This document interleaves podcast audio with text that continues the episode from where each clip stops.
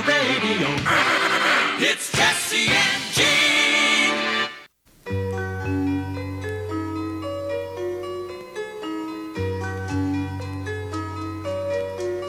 Here, honey, try this.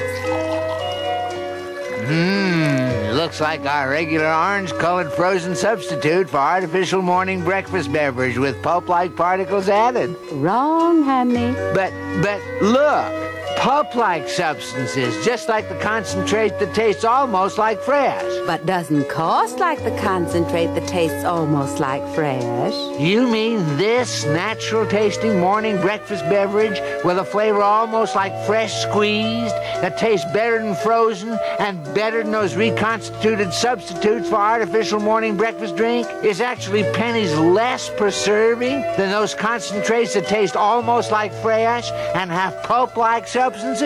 Wrong again, honey. Wrong again, honey. Wrong again, honey. Why the fuck don't you stop saying wrong again, honey, and throw this fucking stuff in the toilet and get out there and get me some fucking orange juice?